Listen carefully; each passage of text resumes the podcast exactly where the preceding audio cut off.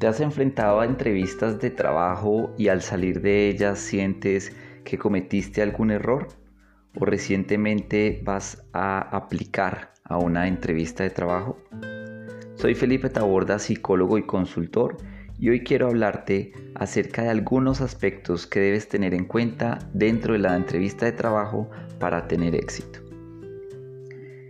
Es importante que para empezar definamos dos tipos de entrevistadores con quienes te puedes encontrar en una entrevista de trabajo. El primero es el que digo yo no sabe entrevistar.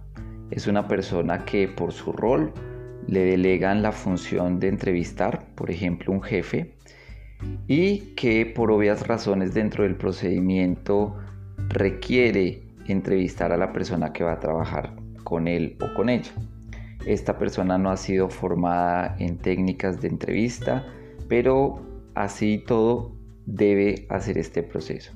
Normalmente, cuando uno no tiene formación o experiencia en entrevistar personas, tiende a cometer varios de los errores y de los sesgos que se presentan en las entrevistas. Algunos de ellos es elegir personas porque se parecen a uno, porque su estilo de comportamiento es similar al mío y eso hace que la persona me agrade. Esto es un sesgo porque no quiere decir necesariamente que esa persona sea o no competente para un rol. Algún otro sesgo es que tiene intereses o gustos parecidos a los que yo tengo y eso hace que me llame la atención. Así puedo nombrar muchos otros sesgos y errores que se pueden presentar en la entrevista pero a lo que voy con este tipo de entrevistador que no se ha formado y no tiene experiencia en realizar entrevistas es que normalmente los criterios para su decisión no son objetivos. Por tal razón, este tipo de persona puede hacer preguntas de manera hipotética. Por ejemplo, ¿usted qué haría si pasara tal situación? Ese tipo de pregunta de usted qué haría está generando una necesidad de una respuesta también hipotética. Normalmente, un candidato puede tener buenos conceptos, eh, buen conocimiento, buena teoría relacionada al rol que iría a desempeñar si es seleccionado, pero no necesariamente la persona es competente o tendría un comportamiento adecuado o ideal ante una situación de la vida real. De tal forma que si ponemos un ejemplo en un cargo comercial, algún cargo de ventas, y la pregunta es, ¿usted qué haría para iniciar y cerrar un proceso de venta de X producto? La persona se irá entonces a lo que la teoría indica frente a la apertura y al cierre de ventas, indicando el paso a paso de cómo la literatura de este tema comercial lo indica. Pero de ahí a que la persona en la vida real, ante una situación comercial, desarrolle ese paso a paso que describe, pues no es muy evidente y no va a ser fácil darnos cuenta de si la persona lo hará o no. Por otro lado, frente al estilo de entrevista de una persona que está formada, que está preparada para entrevistar y que sabe evaluar competencias en las personas, el estilo de pregunta no sería hipotético. Por el contrario, sería un estilo de pregunta orientado a una situación realmente vivida por el candidato. Un estilo como cuénteme una situación en la que usted haya tenido que hacer una apertura de una venta. En ese momento le estamos indicando al candidato que nos cuente una historia de su vida real. Y ahí, una vez ubicados en esta situación, vamos a empezar a indagar frente a esas realidades que vivió. ¿Cuál es la diferencia entonces? Que si la persona me cuenta una historia de su vida real, porque realmente esto pasó, voy a poder tener todos los argumentos para tomar una decisión basado en la premisa de que un comportamiento exitoso pasado será el mejor predictor de un comportamiento exitoso futuro. Es decir, si ya lo hizo, sabe cómo hacerlo y con seguridad puede repetir nuevamente este comportamiento. Basados entonces en esto, enfoquémonos un poco en qué debo tener en cuenta como candidato ante la situación de enfrentarme a una situación de trabajo. Indispensable, primeramente, tener en cuenta la forma nuestra de vestir como candidatos. Obviamente, si, sabemos que estamos en una situación de evaluación, pues es ideal estar preparados para este fin. un vestuario ideal sería no necesariamente el más formal a menos de que así nos lo pidan para la entrevista o a menos de que así reconozcamos que es el contexto de ese tipo de empresas, pero tampoco demasiado informal al punto de que vayamos, por ejemplo, en tenis y con jeans desgastados o rotos por el hecho de que ese tipo de moda nos guste a nosotros.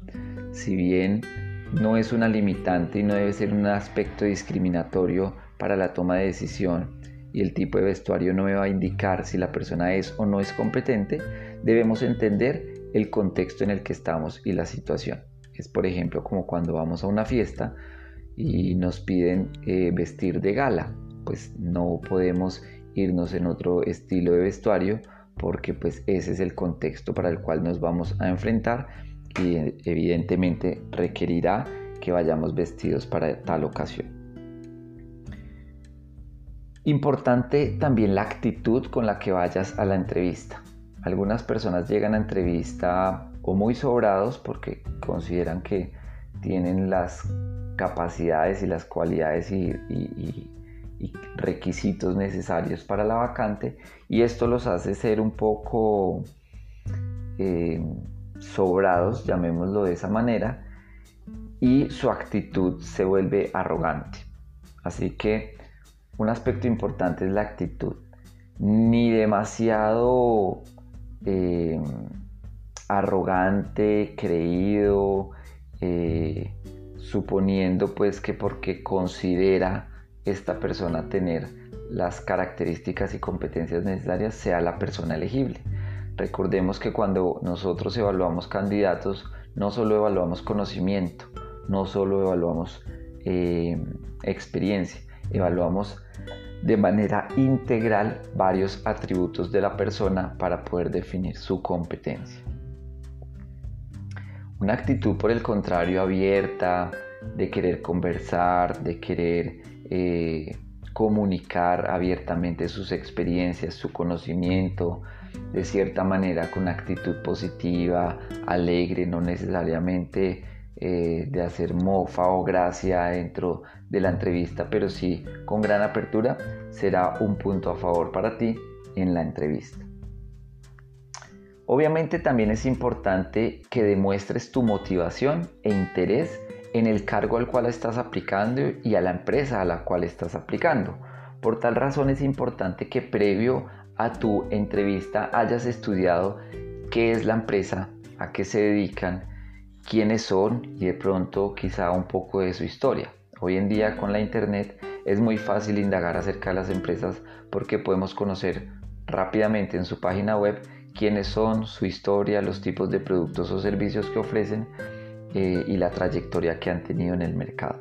Así que hacer un estudio previo de la empresa será muy útil para que cuando estés dentro de la entrevista y quizá te hagan una pregunta de por qué le interesa venir a trabajar en esta empresa, puedas dar una respuesta real y sincera. También es importante que indagues sobre el cargo. Normalmente, previo a la entrevista, pues nos han hecho una llamada inicial y ese es el momento ideal en el que nosotros podemos preguntar quiénes son ustedes, qué empresa es, cómo se llama la empresa, a qué se dedican, cuál es el tipo de rol que voy a desempeñar, a quién reporto, tengo personal a cargo o no, eh, cuál es el tipo de responsabilidad y alcance que tengo. Ese tipo de preguntas debes hacerla para que no llegues en blanco al momento de la entrevista. Quizá al principio quien te entreviste no sea la misma persona que te llamó, porque quien te llamó pudo haber sido un analista en el área de recursos humanos o un reclutador, pero quien te va a entrevistar inicialmente sea el jefe inmediato o otra persona. Así que es importante que aproveches la llamada para hacer este cuestionamiento. Y no dudes preguntar cualquier cosa que para ti sea de interés y que sea importante en ese momento de la llamada. Cuando ya estés dentro de la entrevista, es clave que pongas atención a todo lo que te preguntan, que escuches activamente y que hables únicamente lo necesario. Algunas personas por los nervios eh, y tienen habilidad conversacional empiezan a desplegarse dentro de la entrevista y hablar y hablar y hablar de muchos aspectos inclusive que aún no se le han preguntado dentro de la entrevista. Así que una recomendación es responde exclusivamente a lo que te han preguntado y para poder hacerlo necesitas escuchar activamente para saber qué es eso que te han preguntado. A veces cometemos el error de hablar mucho y dentro de ese hablar podemos cometer algunos errores de decir información que tal vez no nos aporte mucho dentro de la entrevista. Y no olvides, por supuesto, que dentro de la entrevista tengas un espacio para hacer preguntas, quizá porque la persona que te entreviste te dé ese espacio o quizá porque tú busques ese espacio para preguntar frente a alguna inquietud, alguna duda que realmente sea importante para ti y que requieras solucionarla. Por ejemplo, condiciones eh, del trabajo, si te hablan de cuál es tu aspiración salarial, pues también pregunta cuál es el tipo de paquete de beneficios que se puede tener, eh, cuál es el ideal que tienen con este cargo, etcétera. Preguntas que para ti realmente sean claves e importantes. Quiero pasar a explicarte dentro del rol de los reclutadores o personas que sabemos entrevistar, que hemos sido formadas, preparadas y tenemos la experiencia para hacerlo, una técnica muy interesante que al tú entenderla, al tú saberla, te va a facilitar prepararte para una entrevista. Esta técnica se llama STAR. S-T-A-R. Estrella en inglés. Imagínate una estrella de cuatro puntas. Esto te va a ayudar a prepararte para tus entrevistas. La S significa situación. La T significa tarea. La A significa acción y la R significa resultado, estar. Ahí está esta mnemotecnia que te ayudará a recordarla para siempre. ¿Qué requieres entonces frente a esta técnica? Que te prepares ante diferentes situaciones y describas cuál es la situación vivida. Luego, dentro de esa situación vivida, cuál era tu tarea ante esa situación o tu rol qué era lo que tenías que hacer, por qué eras tú la persona que tenía que hacer lo que hiciste. Luego la A, que es la acción, cómo lo hiciste. Describe el paso a paso, primer paso, segundo paso, tercer paso, hasta el final. Paso a paso, qué fue lo que hiciste y cómo hiciste ese paso a paso para poder desarrollar esa situación. Y por último la R, que es el resultado, es cómo evidenciaste que eso que hiciste y de la manera como la hiciste generaron un resultado óptimo ante la situación. Te recomiendo hacer preparación de este tipo de situaciones en cinco aspectos principales. Uno, una situación de éxito. Otro, una situación de fracaso. Y acéptalo. Todos hemos tenido éxitos, por supuesto, pero también todos en algún momento hemos tenido algún fracaso laboral. Un fracaso significa no haber cumplido algo a tiempo, que algo no saliera bien, que se hubiera perdido eh, de pronto algún proyecto, alguna, algún plan que se hubiera planteado desde el principio y no salió como se quiso, eh, etc. Hay varios ejemplos pues, de eh, fracasos.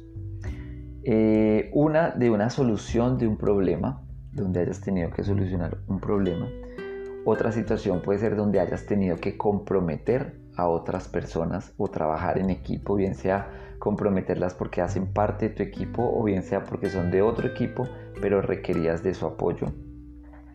Y por último, alguna situación donde hayas tenido que liderar un proceso o un equipo de personas. Si tú preparas estas cinco situaciones bajo la técnica STAR, situación, tarea, acción y resultado, puedo garantizarte que estarás muy bien preparado o preparada para asumir una entrevista de comportamiento, una entrevista conductual o una entrevista de competencias. Si quieres saber cómo negociar tu salario, quiero que me escribas en mis redes sociales. Me encuentras como Felipe Tabor Dar, Felipe Taborda R. En Facebook, en Instagram, escríbeme por ahí o inclusive por LinkedIn si encuentras este audio en Spotify o en las herramientas donde va a quedar publicado y con mucho gusto te compartiré una técnica que he diseñado para la negociación del salario. Espero esta información te guste y te haya servido, que te sea realmente útil para tus experiencias de entrevista laboral y no olvides por supuesto compartir este tipo de información con las personas que consideres les puede interesar. Nos escuchamos en un próximo episodio.